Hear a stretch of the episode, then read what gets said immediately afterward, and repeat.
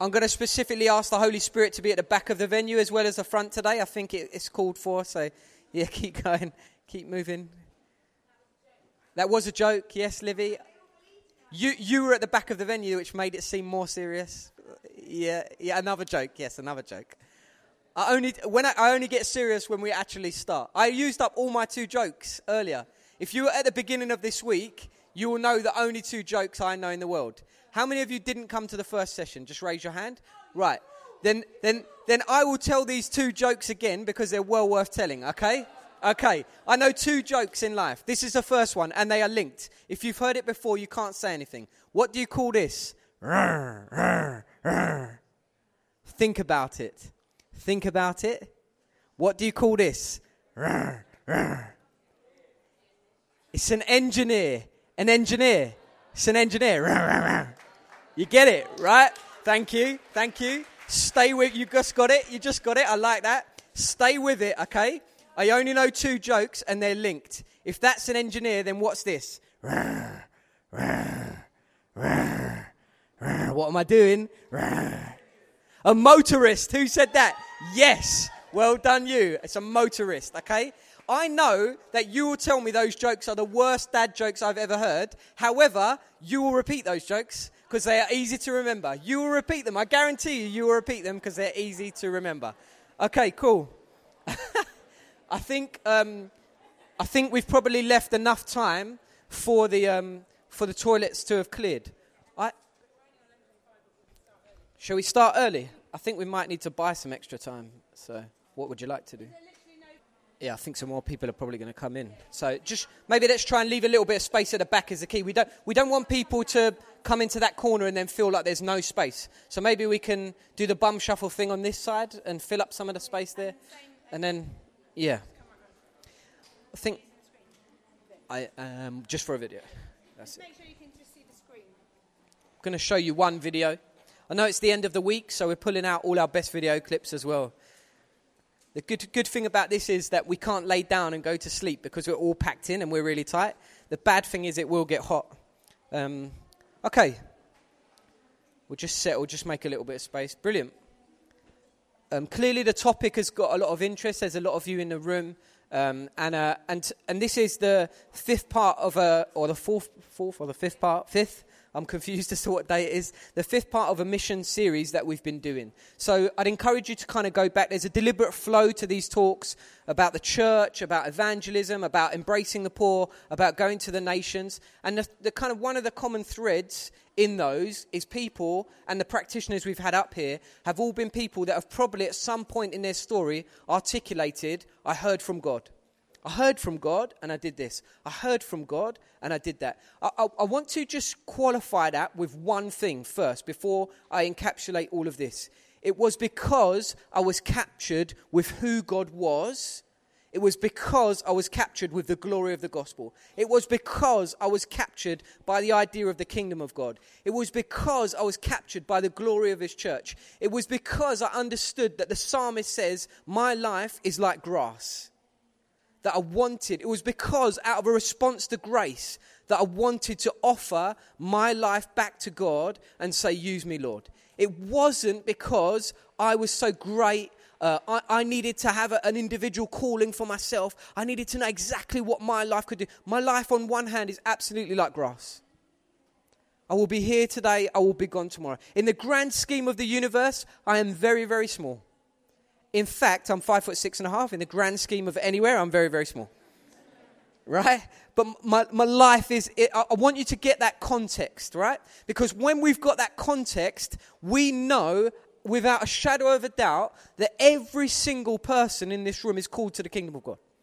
Every single person in this room is called to God's work and God's kingdom. It is written, it is written that we are wrapped up in the grand scheme of things. Sometimes, if we start with us, we start in the wrong place. We don't start with us and say, What is it you've got for me, God? What is it you've got for me to make a unique contribution to the earth? We start with Him and say, God, you've done an amazing thing on this earth. You are about an amazing work through your church. You have poured on me such abundant grace that my response to that is to offer my life back to you in worship.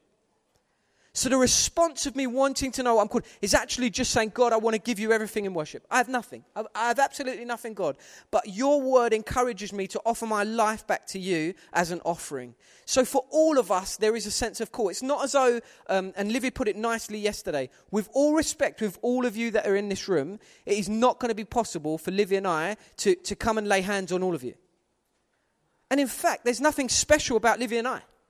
Absolutely nothing special about us. There's a sense when we go through this that we are all called. We are all called to this kingdom work. I want to also tell you that there is no glorifying by the fact that I've been given a microphone or that we have platforms. Uh, some of the most amazing servants who are called to the kingdom of God are totally unknown. This side of heaven, they are unknown.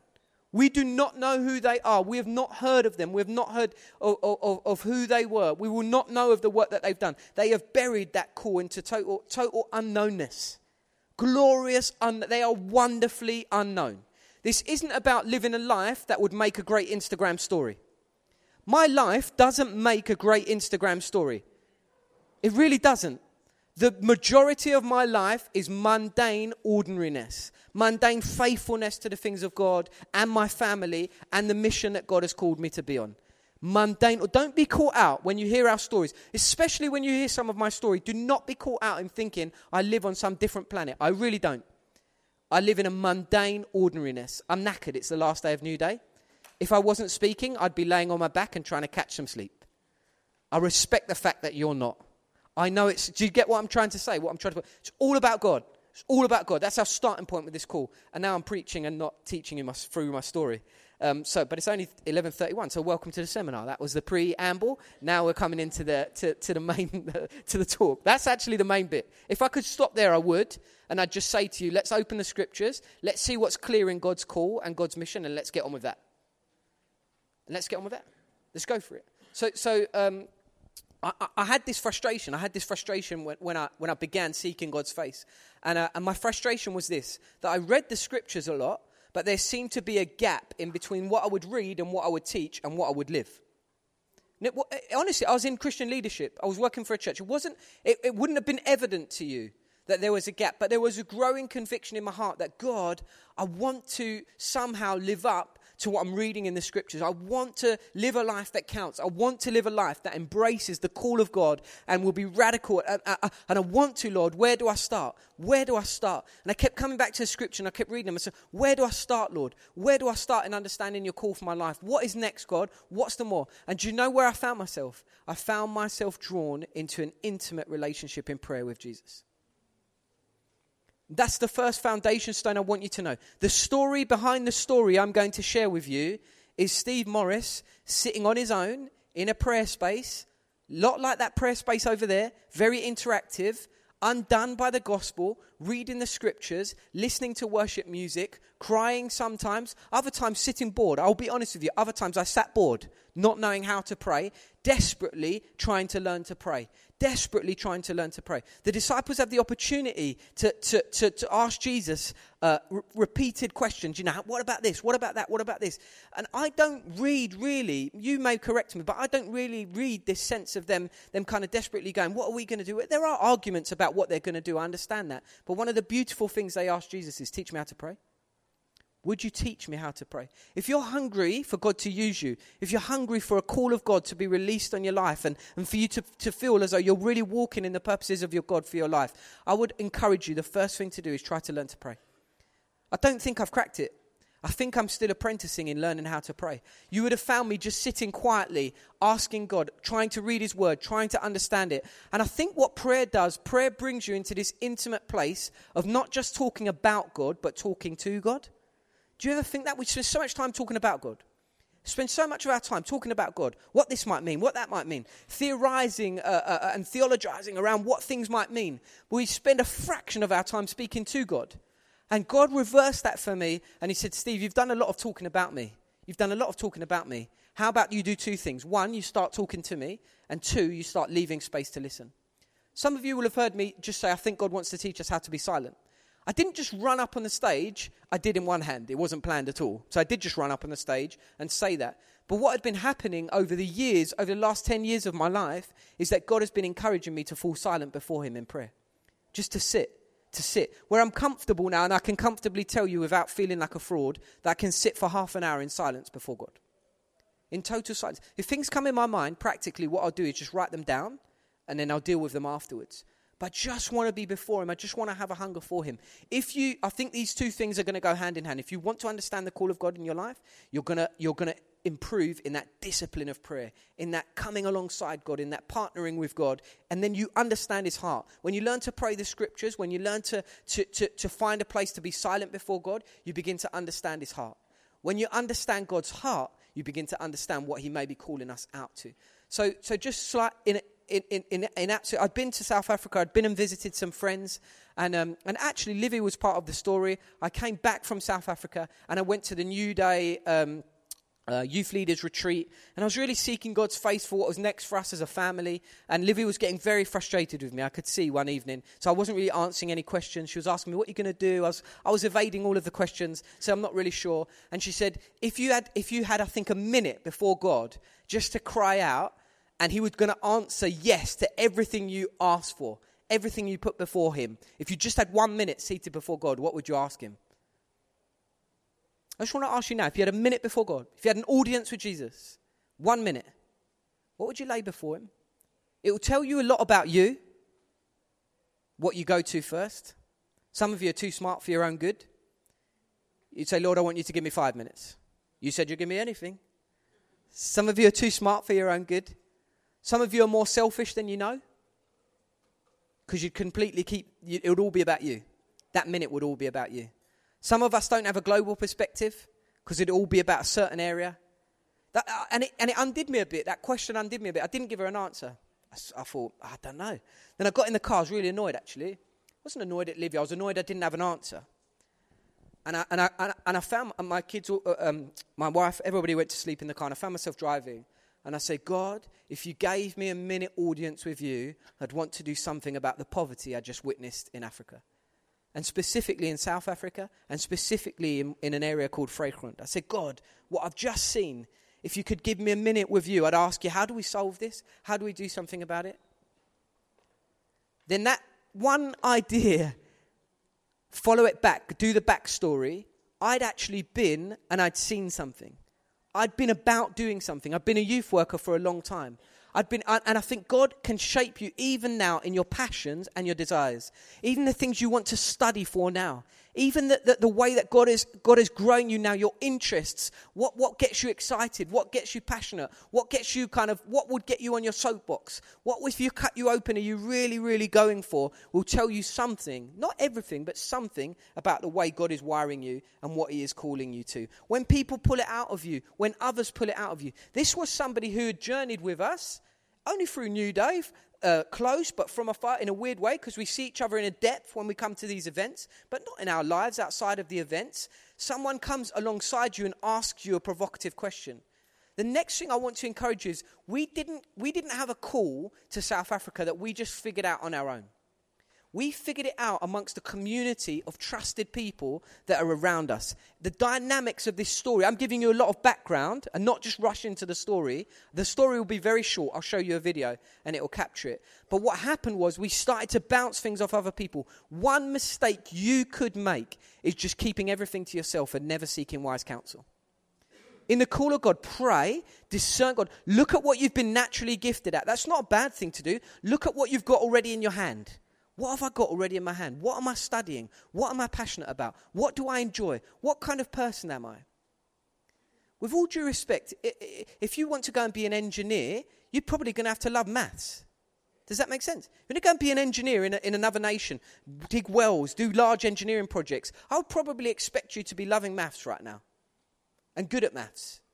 Does that make sense? Sometimes we've got to look at what's already in our hands. And what was in mine and my wife's hands was we were youth workers. We'd worked as youth workers in a church for a long time. I'd visited Africa a couple of times, but there was something specific about the area I'd been to, what God was doing amongst the young people. Can you see how that made some sense? God's call might not always make logical sense. There were other parts of our story that didn't make sense, and they were acts of faith. But that, to an extent, made sense. We'd gone to visit a project that was connected with our church already. It's very important that you understand that. We had been to visit a project that was already connected with our church. I don't want you at your age to become volunteer tourists. I don't want you to tour the world to become volunteers everywhere you can and to fuel up your energy for mission just on one or two weeks, one or two weeks the next year, one or two weeks the next year, one or two weeks the next year, and that's your fix of mission. I don't want you to live like that. But I want you to understand that there are moments and windows of opportunity where your churches, I hope, or the ID internships, other things that you're connected with, will offer you an opportunity to go and see the world in a different way, or to go and reach a homeless project in your own town, or to go and see uh, a children um, in, your, in your own area that, uh, in a kids club, or to go and, and, and be part of a work that your church is doing. And at the age you are, I would encourage you to take some of those opportunities and to be in the same safety of your own church and relationship and go and test some of the call of God that might be on your life. Go and explore it in, that, in, in those relationships with others. Go and be released to it uh, and, and, and be sent by it. And I'll, and I'll talk a little bit about releasing and, and sending. So later. So there was something brewing in my heart after that conversation. There was this sense of there's more for me in South Africa, there's more for my family, there's more of, than what's going on. And then I realized actually God had already positioned me to do something. God had already positioned me to be a youth leader at a youth event that needed to raise some money. Similarly, in the mo- this morning, you, you gave to church planting and Power the Fight. I thought, I actually lead at a youth event. Maybe I could ask the other team members to put some money together to dream of building an education centre for the young people that were out in South Africa. Uh, and a work was already happening. Friends of ours had gone and started working with teenagers. In South Africa, 50% of teenagers will not finish their final exams. They will, they will exit high school. Most of the young people we work with exit high school, secondary school, at 14 years of age with no qualifications. Some have left after primary school. In the area where we work, it could be as high as 70% of students will not finish high school and will not matriculate. We were desperate to do something about that need. We'd captured God's heart for the poor. We'd captured God's heart for the nation. We'd captured God's heart that our church, that the church needed to do something on the ground here. And they had started a very simple response, which was an after school uh, homework club. I want to I wanna speak into that in the second thing.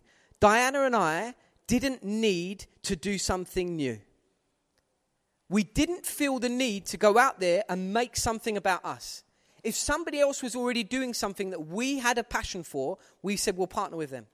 I don't want you to think this whole, this whole, this is about me. This has to be my call. This has to be my thing. I have to go and start something new. I don't want you, some of you are called to pioneer new things, but some of you are called to partner with existing things. We were called to humble ourselves and partner with other pioneers and help them together to achieve the more. So that may well be part of the call that is on your life. And we saw what they were doing, and they were working in a, in a local, in the, in the township, in the heart of the township, they were working in a small community library, and they dreamed of building their own building. So as I was there, uh, um, a combination of these ideas came, came together. I went back to visit. I'd had that first visit. I, we'd taken a team back now. Uh, the encouragement of, I think there's something in South Africa. I've got to go back. Quietly, I'd written in the prayer room, very quietly. Not many people know this about our story. I'd written on the wall, God, please help us raise a quarter of a million pounds for South Africa. I didn't tell anybody. But I quietly wrote in prayer an, auda- an, audacious prayer on the wall of a prayer room God, would you help us raise a quarter of a million pounds for South Africa and another country that I'm not going to name because it hasn't come to pass yet? I wrote it on that wall and, uh, uh, uh, uh, and then I sent, and then we went back. We went back again. We took a team out again, and I shot a very small video on a, on a, on a, on a rickety phone um, with uh, using cardboard as, I mean, this was low tech as low tech comes, right? We were using cardboard as a windbreaker, all right? And we were trying to do a shoot, and I'm there on this, this uh, piece of ground that's arid uh, earth. There's just sand. We're in the middle of a township. We had drunk people coming up and saying, What you're doing in the middle of the things and disrupting us. And I say, I, I think we can build an education centre here. We need to raise £40,000. Um, what you can do at this youth event um, will really help us. We can get this kick started. And I thought we'd raise about £1,500. I then went home, prayed about it, prayed about the opportunity, and I began to be frustrated. I said, God, who can we meet that will, that will show us who can we meet that's a business person that has thousands of pounds that would invest in this dream. Who can we meet, Lord? Who can we meet? I would pray to God. Show me, I've seen all these testimonies about, you know, people meeting other people and they just pour into the kingdom. Show me who it can go to. And then I'll, I'll, I'll give you another way that God may speak or God may call.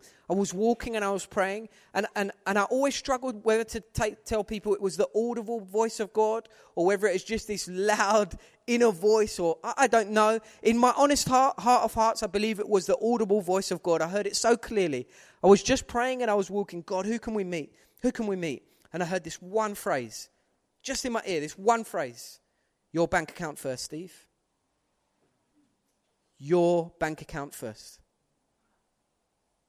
I want you to know that if you are called to something, if you feel there's a sense of that, don't underestimate that you need to be first in many instances. You need to step out. You need to, you need to believe in it so much that you're convinced of it. Don't go to others to make this thing happen all the time. Yes, there's help in partnership. I know some of the things I'm going to say sound very contradictory, but when you go to your church for help, make sure that you are prepared to be on the front line with it.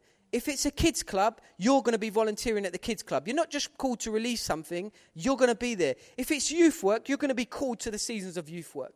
If it's um, uh, studying to be a nurse and reform the NHS, then you're going to put in the hard work and read and study and, and go through those hard years of university to become a nurse. If it's a dream of being a teacher to reform our school system, then you're going to need to put yourself on the line and go and meet other teachers and go and do work experience and go in there. And that was God's way of challenging two things in my life. One, are you prepared to put yourself on the line? Are you prepared for this South African vision to involve you and your family? And the second thing it challenged in my heart was my idol.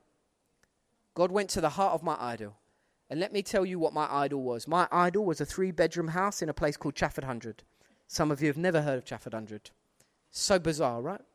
It's an unknown small town in, the middle, in Essex, right by the Dartford Bridge. And here was what my thinking had become. My thinking was I love serving God, I love pioneering stuff, I love being part of God's kingdom. But what I really need to do at this phase of my life, I've I had one son at that stage. What I need to do is be able to sell my flat and buy a three bedroom house.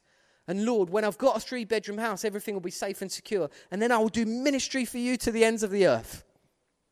Problem with God is it was, it, it, it, was the, the, the house became the idol. The seeking of the house overrid the call of God that was on my life. So, why does God say to me, Your bank account first? Because two weeks before, the bank had had a special deal, and this is very boring, but interest rates were very high in one of our accounts that we owned. So, we took our seven years' worth of life savings that we were saving up for the house, and we put them into this one bank account that had a high interest rate. God was saying to me, the money that you've saved for the house first, and then come back to me and let's talk about who else is going to give to this project. So I went home and I said to my wife, I think God's saying something. Tentatively. And I think this is what he's saying. And I laid it before my wife again for someone to double check and double click as we do on the computer. Double click. Is, it, is this right? What do you think? What do you think? We're not called to be renegades. We're called to do some of this discernment in safe community. I double clicked and I said, I said, what do you, what do you think? What do you think? And my wife, my wife said to me, yeah, I think God's in it, Steve. I think that God is in it. I think we should privately commit to give all our money away. I, I don't want to, t- I could tell the whole seminar, I would be telling you my story. I want to fast forward to give you the principles, and Livy's going to give us principles on how we hold the prophetic. It's very important. And then we want to pray. We want to pray that God would call you. Fast forward months, okay? I want to tell you the, the next thing, um, and it's a very personal thing.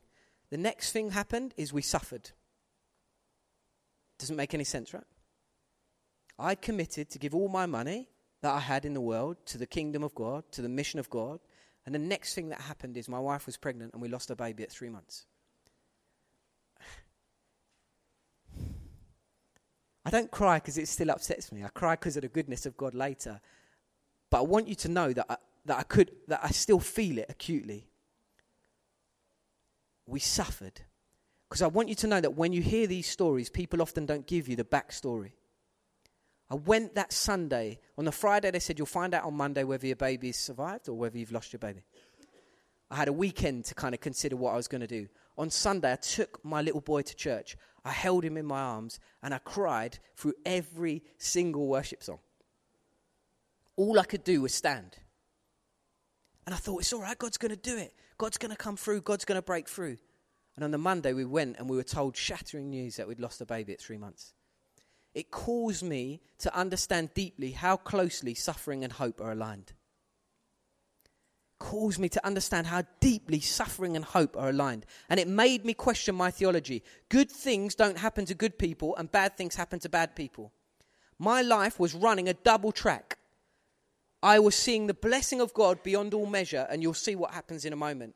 But I was also feeling suffering that I'd never, I'd uh, never seen before. I want you to know that sometimes when you suffer chasing the call that you're chasing, there's not time to just, it isn't the time to lay down the call. It's not time to lay down the call. It's time to dig a deeper well into God. God wanted me to dig deeply, deeply into Him and His goodness and into, and, and into worship and into understanding who He was and into understanding some of the heart of others when they suffer and into understanding that we live in a broken world and I don't have any fancy answers for suffering and to understand that Jesus, God Himself, suffered on a cross.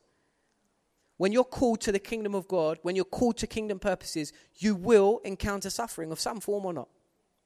You will see others, if not yourself, encountering something. You will have to walk with others who encounter deep suffering and questions.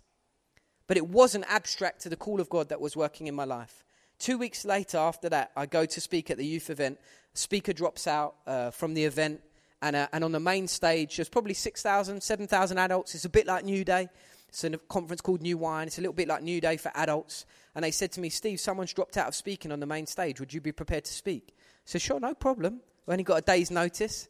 A friend came up to me that night and spoke prophetically. Spoke prophetically. Here's where the prophetic call of God can come in. He spoke prophetically to me. Said, Steve, God would say to you tonight, consecrate yourself because tomorrow He's going to do great things amongst you. Prophetically came and spoke into my life. Don't be scared of the prophets coming amongst you and speaking into your life. Livy's going to speak on how to hold it, but don't be scared to allow people to come and speak into your life. Don't, don't be scared of that. I was very fearful when I was younger of God speaking or the, or the Spirit of God moving. Don't be fearful of hearing from God. Don't be fearful of other people speaking into your life. So that morning night, I didn't really know how, do you consecrate yourself. So I tell you what, I was about to speak to 7,000 people and God saying, consecrate yourself. I stayed awake a lot of that night, kneeling by my bed, thinking of everything I've done wrong in my life and asking for God to forgive me. I really did. Just sat there and said, God, God, cleanse, give me clean hands and a pure heart. Give me clean hands and a pure heart, God. And then that next day, I, I stood up on the stage and, and I preached a sermon and, and, and, preached about the church being a church for young people. And I really believe this that um, lots of people, young people, walk away from the church because they just believe it's hypocritical. They believe it didn't live up to what they read in the life of Jesus and what they. And I said one of the main reasons is because we're not serious about serving the poor. And I so just wanted them to understand that I was serious about it. That I said I'm all in. My family's all in. My bank account is all in. God has told us to give all our money to this project. We weren't raising money for the project. We were just telling them what the youth were doing on that day. There was no call for money. There was no call for. I was just saying my heart is all in. And this one lady came and put a twenty pound note on my feet. It's weird, right? When you're preaching, that is weird. So what do you do? I look down, I say, thank you very much. I'll put that in the offering, and then I carry on preaching. And then people start passing money over the back. So from the back to the front, people are passing money, throwing it onto the stage. People start getting up, climbing over the seats, coming in, putting money, putting money. So I'm preaching, they're giving money. It's getting really weird. I'm making inappropriate jokes. I'm like, like trying to just keep preaching and they're trying to give me money and going. So people give money, give money. The preach stops, and again, the, they say, Look, this is what God's doing. Come and give money, come and give money, come and give money if you want to. If you feel that's what you've been. They filled up 11 buckets of money. There was £30,400 there. We only, we only needed £40,000 for the project. And in, and in one, so I want to tell you that there can be a miraculous work of God that can work in your life and in, and, and in the call of God. Miraculously. That's how you can see the call of God. Then a businessman met me. I was glad we finally found a businessman God was asking me to pray for. A businessman met me and said, I want to give you £5,000 today. That was £35,400. A man from an educational trust said, I've come to one talk this week and it was this one. I'm a, I'm a trustee of a, an educational trust that support educational projects in South Africa and in England. We want to give you £27,000 towards the building of your centre. An architect came on board and said, we want to build this centre, want to do the plans for free. We got given bricks for free. We got given a hot water, a solar panel hot water system that got shipped uh, from the UK there totally for free. And continually, God poured out and poured out and poured out. To cut a long story short, two months, and I'll show you the video. Two months later, a man, uh, uh I felt the conviction of God. I read Ecclesiastes 5:4. Ecclesiastes 5:4 says this: If you make a vow before God, be good to fulfill your vow. What vow had I made to God? What vow had I made? I told him I'd give him all my savings, but I didn't because we already had all the money we thought we needed. God said to me, "It's not how it works, Steve. You made a vow. Made a vow. So, without anybody knowing in the world, apart from my friend in South Africa, we moved all of our savings on a Wednesday night and we gave all of our money away to the project exactly how we'd promised. We smiled because of what God was doing with the call on our lives. We felt alive. I'm telling you, we felt alive. And then on the Saturday morning, a man emailed me totally out of the blue. Said, I'm a businessman. God spoke to me when you were speaking. Doesn't know what I've done on the Wednesday at all. I don't even know who this person is. I couldn't even pick him out. He could be in this room. I couldn't even tell you who they were says, I'd love you to send me your bank account details. God spoke to me and said, When that man gives away his money, you're to repay him back everything he gives away. The next week, he repays half of our life saving back into our bank account. Now, that is really weird. We then testify in church that, that what, had, happened uh, uh, and what God had done. We testify in church, and then without him even having to give us the second half of what he'd said he would, people started to give us money, and all of our money was restored, restored to the absolute penny. We gave all of our money away again and said, right, we'll move and we'll follow the plan of God to South Africa. However, learn the principles in between. God was doing something amazing in 2013. We didn't land in South Africa until 2015, January 2015. I want you to know what happened in that middle period. In that transition period, we prepared for the call that God had clearly laid on our hearts. We spoke with our leaders. I visited South Africa three times to go and scout the land. I visited to go and learn what I was going to be a part of. I visited to get my kids in nursery. I visited to understand um, what, God would, what, what God would want uh, us to be a part of. I visited to build relationship with the local church that we were going to join. I stayed because I wanted the ministry that we were already a part of to continue and flourish. So I helped to mentor another leader underneath me take on the role that I had been doing. Do not despise the days of preparation for your call. Do not despise the days of preparation from for your call. I don't regret any of those days. I don't wish I'd got out there quicker. I don't wish I hadn't honored the people that I left. I don't wish I hadn't got to love the people that I was to be received by. And understand my context. I went from church family to church family.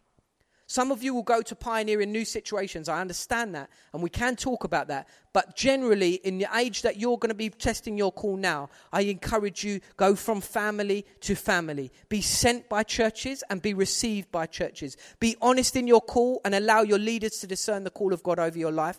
And prepare, prepare, prepare.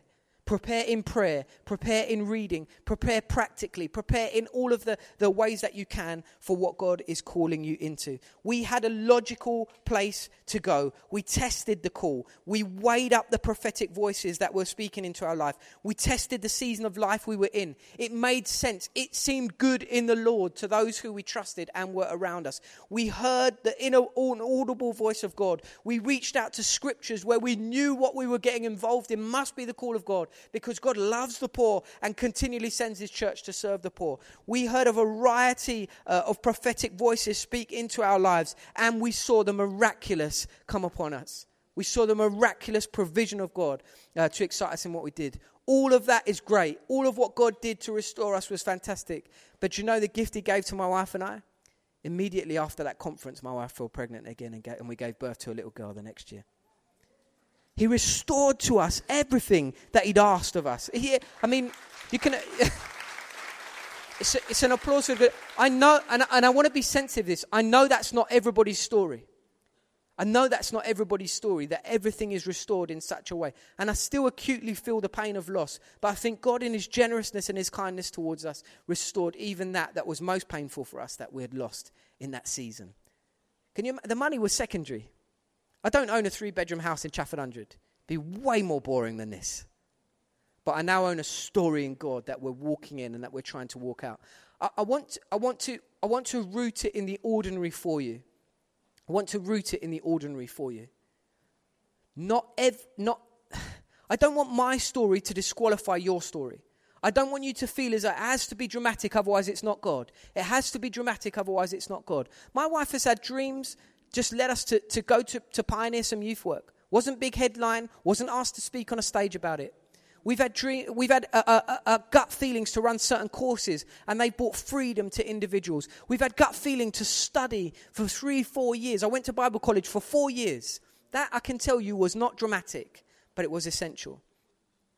There are teachers that serve in our center, and I get to come and share these stories, but they have been equally called by God and they are transforming young people's lives. Do you know from the education that we, we, we serve young people four nights a week and, one, and on the weekend? Uh, we've got 105 young people now in our education centre. The last three years, the, pass, the exam rate for final year exams from our centre has been 100%, 97%, and 93%. In an area where 30% of kids are meant, to, are meant to pass this final exam.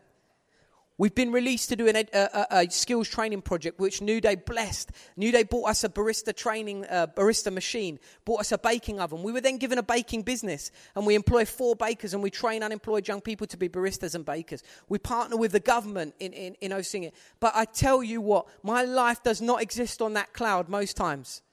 Those days of 2013, 2014 were glorious, but there have been boring, mundane days achieving the purposes of God since then. There has been a group of people called to be miraculously ordinary with their everyday lives. Don't allow my, allow my story to build faith in yours, in you for your story, but don't let it, don't let it um, exclude what your story can be the heroes of the gospel. Do you know there are disciples written in the list of people that followed Jesus and we know nothing about them? Tell me what Thaddeus did. His mates wrote some of the books in the New Testament. Can you imagine? You were one of the 12 disciples, your mates wrote the Bible, and they didn't even put one story in about you. Hello? Hello? You know we were together, right? You know there was 12 of us? The one who's called Judas and is not Judas. Stuffed, stuffed. Do you understand what I'm trying to say? Don't, don't allow that story to, to, to, to take, take it for what it is, which is faith that God can call in a variety of ways and God can do a variety of things across the earth with you and through you and in you. And I'm going to close, and, and Livy's going to speak. I'm just going to show you a video. Um, the video goes this video was shot on the first day we opened the, edu- the centre, and it shows the faces of our first students. It's just a very special um, video for us. It shows the moment where money got put down, and, and we just try and do some thank you. So I want to just to root it for you before we move on to handling the prophetic. The person speaking is who pioneered the project with his wife, and the place they received their call to go to Africa was in the back of the blue tent at Newday. I want you to know that. The place they heard the call to go and be rebuilders of streets uh, with dwellings was in the back of the blue tent at New. This is a story actually that began here. So I just want to show you where it ends up.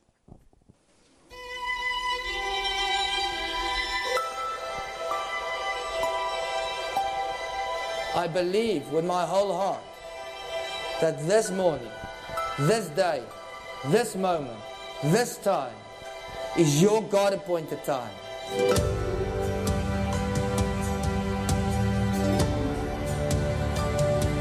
God moved and miraculously poured out provision for this project.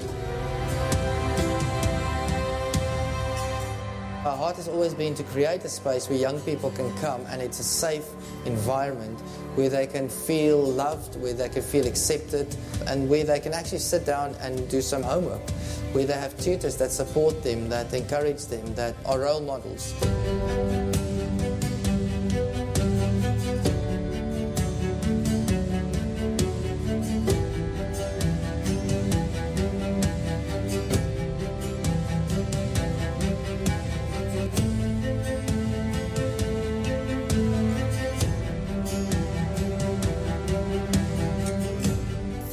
Everybody at New Wine for all that you gave to see local churches really changing nations.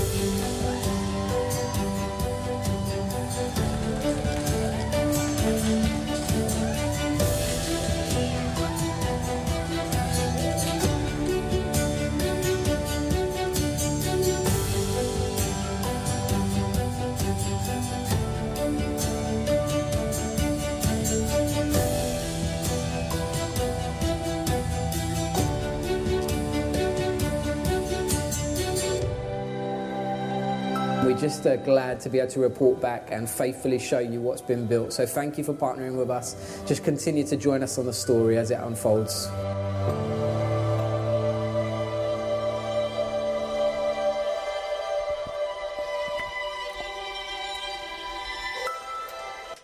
Amen. It's good, isn't it? stirred? Are you stirred? Wow. That's your stirred version. What's your non stirred version? So I'm going to, in about seven or eight minutes, I'm going to try and kill something and bring something to life. this is what I'm going to kill, right? I'm going to kill the idea that in the next 25 minutes, God's going to map out the whole of your life for you. Okay? I'm going to kill that idea because it is thoroughly unbiblical. I totally believe that God uses prophetic words to help us understand our destiny, our calling, and His plans, okay? But I totally don't believe that that happens in one encounter. So if you've come, which obviously many of you have, here this morning thinking, this is it. I'm going to hear God. Everything's going to make sense. I'm going to know where I'm going, what I'm doing, what I'm about. I'm going to know what to live for. I want to just say to you, no, you're not. Because that's not how God speaks to us, and that's not how God walks with us. So I want to kill the idea that a prophetic word is going to map out everything for you.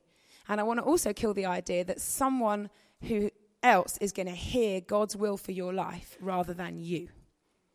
Okay? I want to, I want to kill the idea that prophetic ministry is about another sheep listening to the shepherd on your behalf and then going meh in your ear and enabling you to go, "Oh, I get it now."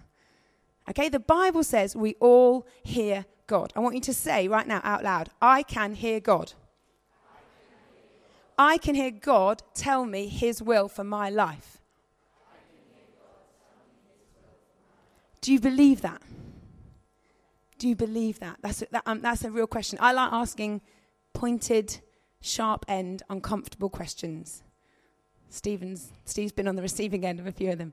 Do you believe that you can hear God speaking to you about your life? Because if you do, that's great.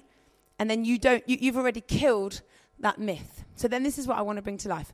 I want to bring to life that God is going to use prophetic ministry and prophetic words and pictures and things that you'll hear through people's voices, through your own walk with God, through the scriptures, through things that He'll speak to you about in creation, in films, in books, and other people's life stories and passions that you're already living with, and desires and dreams and all those things to speak to you in order that you will walk into the destiny that is particularly relevant for you. I want, I want us to understand that God's, God's purpose for us is that we walk in the good works that He prepared in advance for us. Okay, Ephesians 2 says that. It says, In advance of your life, God has prepared good works for you to walk into. Yours are not the same as mine, mine are not the same as Steve's. And God wants you to know yours and he wants you to walk into them. And so sometimes what he'll do is enable you to hear through another person what, what some of those works look like. Sometimes he'll speak it to you through circumstances. Sometimes he'll speak it to you through almost like what would might feel like the natural, the obvious. You know, I was talking to her the other day, and she was saying, All my life, I've known that I've wanted to teach people. From when I was a little kid, I played schools and I used to teach my brothers and sisters what I knew because I was a bit older than them. All through my teenage years, I wanted to be involved in the children's ministry in church. When I, when I went to university, I trained to be a teacher. And you're like, is that God or is that just life? No, that's God in the circumstances of her life, in the way that she's been made, in, in her temperament, her personality, her desires, her wishes, her dreams. But also, she needed at times to hear God say, I've raised you up to be a teacher. I've called you to impact the world of education. I'm releasing in you promises that are for particular things in teaching. So I want to bring to life the idea there's a partnership between the natural and the supernatural when it comes to discerning the call of God and knowing how to follow Him for the, for the works He's prepared in advance for us. The other thing I want you to understand is that your story is God's story. It's not your story. I love, I love the kind of emphasis on us hearing God for ourselves. But I feel like if, if what you hear in prophetic ministry, if what you hear when someone says, What's your call? leaves you feeling like it's about me and what I'm going to do and what, and what my part to play is, if that's like the taste in your mouth at the end of it, something's gone wrong. Your story is part of his story. You play your part in his story. And his story is bigger, longer lasting, and more dramatic and glorious than the part you play in it. So, though on the one hand I'm saying, hey, God's got good works for you to do that are specific to you, maybe there's a, there's a, a nation, maybe there's a city, maybe there's a ministry area, maybe there's a people group, and God is going to speak to you. in the next, now and also from here on, maybe He already is speaking to you, and you're thinking, oh, I think that's a part of my story. I think, I think you know, I, I carry a sense of call to the city of London. And often when we pray about London, I'm like, oh, I just know my life's meant to be about London. But I'd be such a fool if I thought that that was the story. The story is history. It's his story across the nations. Like compared to the whole of the world, London's minute, miniature. It's diddy. The population of London is tiny, and the bit of London that I live in, even smaller, and the bit of the bit that I live in, the, that I actually influence and touch, even smaller again. You've got to know that his story is bigger than your story. Your story is in it, but it's not the sum total. And so the prophetic should leave you, the taste in your mouth when you've received prophecy should be the glory of God's plan. I don't want anyone to walk away from a, a time of hearing God or, or someone praying for them and feel like, I am so enlarged by this experience. What, what we want is to walk away saying, God is so big and I'm a part of it. And to not deny the part we have to play and to not play it down in an attempt to be kind of humble, like, oh, it's nothing really to do with me, Lord. It's a lot to do with you. Like the Sozo Foundation is a lot to do with what Steve and Diana do, but it's God. It's God working through them, and it's bigger than them, which is why one day they'll be able to walk away from it and it will carry on because it's God, not them. And, uh, and, and that is just so important for us to start there. Okay, so you're all looking at me a bit blank, but I'm assuming that this is going in. You're thinking, yes, this is really helpful of you. Thank you. The other thing I want to do is I want to explain a little bit about how prophetic ministry can free you and how it can paralyze you. So, prophetic ministry, as far as I understand it, should propel you into obedience and faith.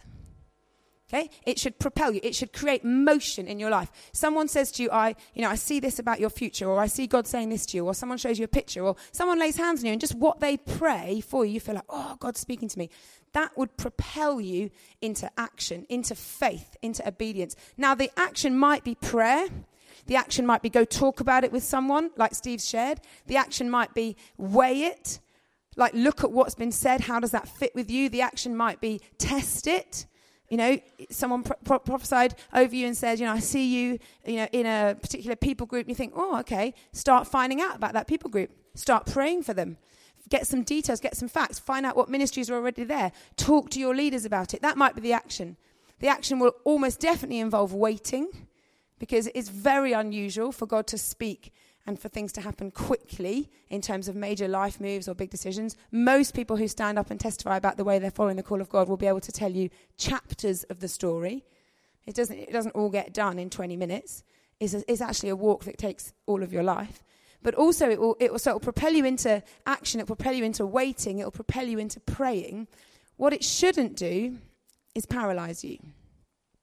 If you've received someone, someone's prophetic word over you, or if you've felt stirred about something, and, it's, and, and the end result in your life, the fruit that it's bearing is paralysis, then it's not healthy prophecy.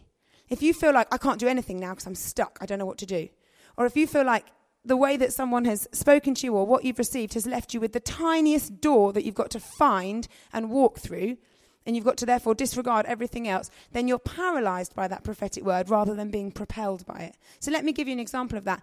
You know, when I was a teenager, I felt God very clearly speak to me about being involved in reaching nations, and I thought that meant I was going to live overseas. So I kind of prepared myself through my teens like I'm, I'm pretty sure that I'm going to be single, um, and I'm, but I wasn't really happy about that, so I kept going out with people. But you know, um, I'm pretty sure that one day I'm going to be single, and I'm, I'm probably going to live in another country, and it's probably going to be a third world country, and I'm going to be amongst people who are poor because I'm really motivated about social justice, and I've got a deep heart of compassion for those who are broken, and so I'm assuming it's going to be there. And I've been to India twice with my family, so maybe it'll be India or maybe it'll be Africa, but Africa never really rung a bell, but India did. So I'd read stories about missionaries in India, and I'd pray about India, and, but I didn't feel called to India, but I was kind of exploring the idea of what it was, you know, where it was going to go, and and to the point where I thought, you know, maybe actually I need to just go to India again as a Christian and see what's going on there, or you know. And I was kind of there was action going on, but then I met this guy who felt really clearly called to England, and I and I was like, oh, by the way, it's Stu, in case you're all thinking who. Um, and and I was like, I'm a bit paralysed now, because I basically want to hook up with him and do life with this guy. And I think God's called us together. And I think that what He's about, I want to be about. But what about India?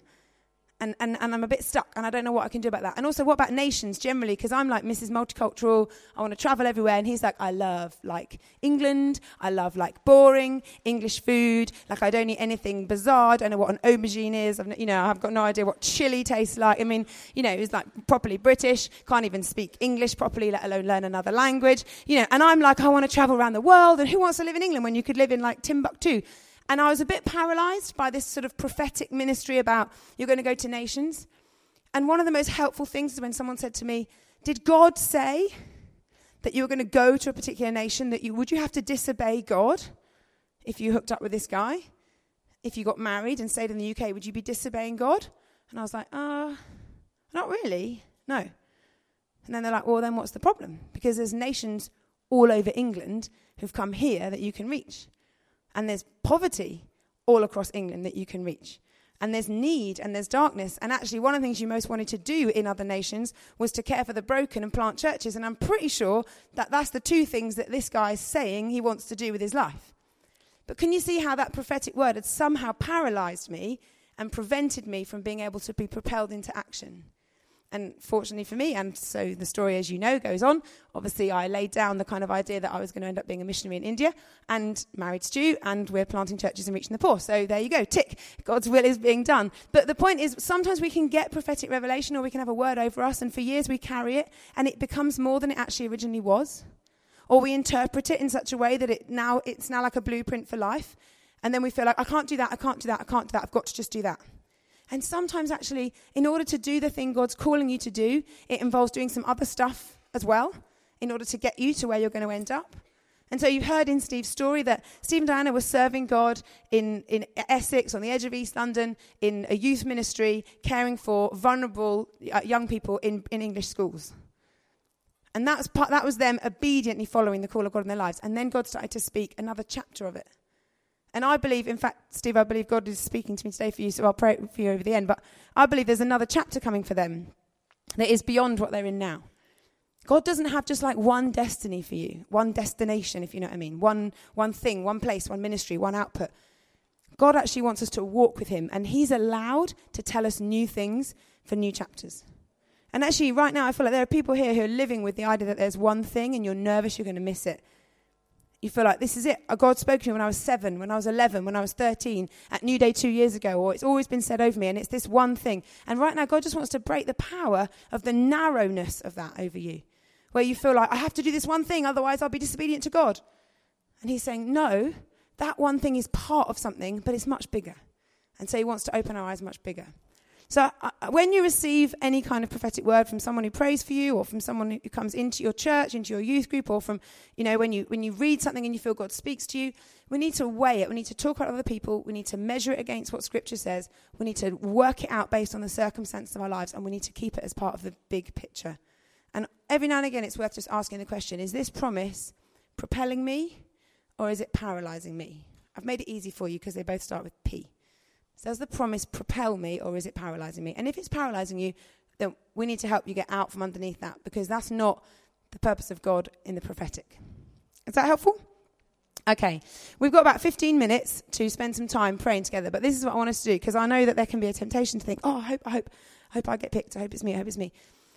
I honestly believe God wants to speak to you right now about things He's calling you to, and He doesn't need me or Steve to say anything. I honestly believe that. I'm not just saying that to be pragmatic about the time or the number of people in the room. I just think the principle is God wants to speak to you. And so we're going to spend three or four minutes in total silence. And I recommend two things. If you're a writing kind of a person or a drawing kind of a person, I recommend getting out pen and paper. And I, and I recommend that you ask, only if this is your kind of natural mode of how you operate in your thought life. Don't do this if this isn't natural to you. Ask God to speak to you about people, places, passions, situations, and your own, by passions I mean what you're passionate about, and your own current circumstances. And then start writing down things that come into your mind. You might doodle it, you might write words, you might, and some of it you'd be like, why on earth did I write that? Just do it and see what comes, see, what, see what's there. If you're not kind of a righty, drawy kind of a person and you're more like a thinky person, picture person, close your eyes, get your head down so you're not distracted, and ask God to give you pictures and images in your mind. if you're like a if you're like a song kind of a person and, and the way that you often hear God is that you kind of get lyrics of songs or you have like a tune or a melody, then ask God to, to drop that into your mind, to start showing you things. If you're if you've got passions in you and you, you there are things you just love praying for. And when you pray for a certain people group, you just feel like for me, vulnerable children, like if you if you just kind of like talk about vulnerable children with me, I'm just there like a shot because God has placed vulnerable children on my heart. And that's how he often will speak to me about the things that are already in me. And there's things already in you that God wants to speak to you about. Okay? And for some of you, actually, this is the time of you saying, I haven't got a clue what you're saying. I'm going to spend three or four minutes and I haven't got a clue. And actually, even in that, God is saying something, which is your Bible is what I've already said. Get on with that. Get on with reading it, walking it, learning it, doing it. I am going to speak to you. I am going to lead you. And my voice is in there as well as in these three or four minutes of quiet. So we're going to just spend a couple, we're going to do that. We're just going to close our eyes and, and I just believe God is going to speak right now. So let's just have some time to do that. And don't worry if while we're doing this you start groaning or crying or yearning. Sometimes the Holy Spirit comes upon us in such a way that just, you know, we feel a bit like, oh, this is a little bit embarrassing. But actually, I believe some of you will do that. Maybe now or maybe later, but you'll just start to feel like, oh God, about particular things. And He'll be speaking in that groaning and in that yearning and in that longing. Father, we, we totally trust that you are the, the shepherd and that we are the sheep and we can hear your voice. We really do know that you have control of the story, God, and we know that there's a massive part for each one of us to play in it but the story is so much bigger than us. I thank you so much for the places that you're going to drop into people's minds in the next few minutes. I thank you so much for the people groups. I thank you so much for the pictures you're going to give, for the words that are going to be spoken. I thank you for the doodles that are going to be drawn. I thank you, God, you're showing us what you're doing across the earth. I thank you that you care about our neighborhood where we live now and you care about nations. And I just pray, let your voice be so present and active in this time now. Call us, God. Call us after you, Father. Um, for some of you, just going to want to carry on. You're, you're, you're hearing from God, and, and that's great. We want you to carry on. Don't stop now because I'm speaking. Just keep writing and drawing and thinking. Um, for some of you, you might want someone to pray with you. Um, and what I'm going to encourage you to do is, I'm going to encourage you, if you want somebody to pray with you, to stand um, just if you'll find it, we really trust in God to speak to you. Okay, so I'm not. We really trust in God to speak directly to you. But if you if you'd like someone to pray for you, we're not going to come out and pray for all of you. As we said, I really agree with Livy. I don't think you need us to come and lay hands on you, but but I'd encourage your friends to pray for you. So if you've come with someone and they stand up, I encourage you to gather around that person and or one of you just go and and, uh, and pray for them sometimes you have to sacrifice a bit of your time to pray for others. I get that. So if you if you just really feeling that sense of I'd love someone to pray for me, just to either affirm a call in me or or just to, if they have got anything to prophesy over me, would you just stand quietly? Doesn't have to be. I'm really happy that it won't be a lot of people. Yeah. Now that's great. Great. Okay. Now if if you are if you're standing with someone who if if you are with somebody who is standing, would you just stand next to them and begin to pray for them for me, please? Let's start to pray for one another. That's it. Just one person or two of you gather around them. Let's make sure everyone's got a, a hand appropriately laid on them on the shoulder. Just make sure everybody's appropriately got somebody just praying for them. Brilliant. Now pray out loud for them. Pray for them so they know what you're praying over them. If you're the person being prayed for, don't be scared to say what you were, what you stood up for. If you get a word for them or a picture that comes into your head, share what you've got in your head. Ask God to help you with it. Go for it. Go and pray for them now. Pray for them. Encourage them. Pray out loud for them. Pray out loud for them. Encourage them. The rest of you, stay asking God for you. You're hearing for you. Ask God for you. The rest of you, carry on. You're drawing. You're waiting on God for you. You won't get other time at Newday just to sit and wait. Wait on him. If there's anybody who hasn't been prayed for and wants to, just raise your hand and we'll get someone. Could a friend, can you go to those hands? Even if you don't know them, could you go to those hands? If people are here, keep your hand up until someone comes to you. People that are around them, could you go to those hands? Great. Thank you. Cool. If you're around somebody with their hand up, go to them. Go and pray for them. Trust yourself to pray for them. Even if it's someone you don't know, trust yourself to go and pray for them. Okay, I uh, sense that what God would want to have taught you through this morning, some of you that are sitting, some of you that are waiting, I, I want you to know this that we could probably sit here for another half an hour. And that is God showing you that muscle that you can flex while you're doing this.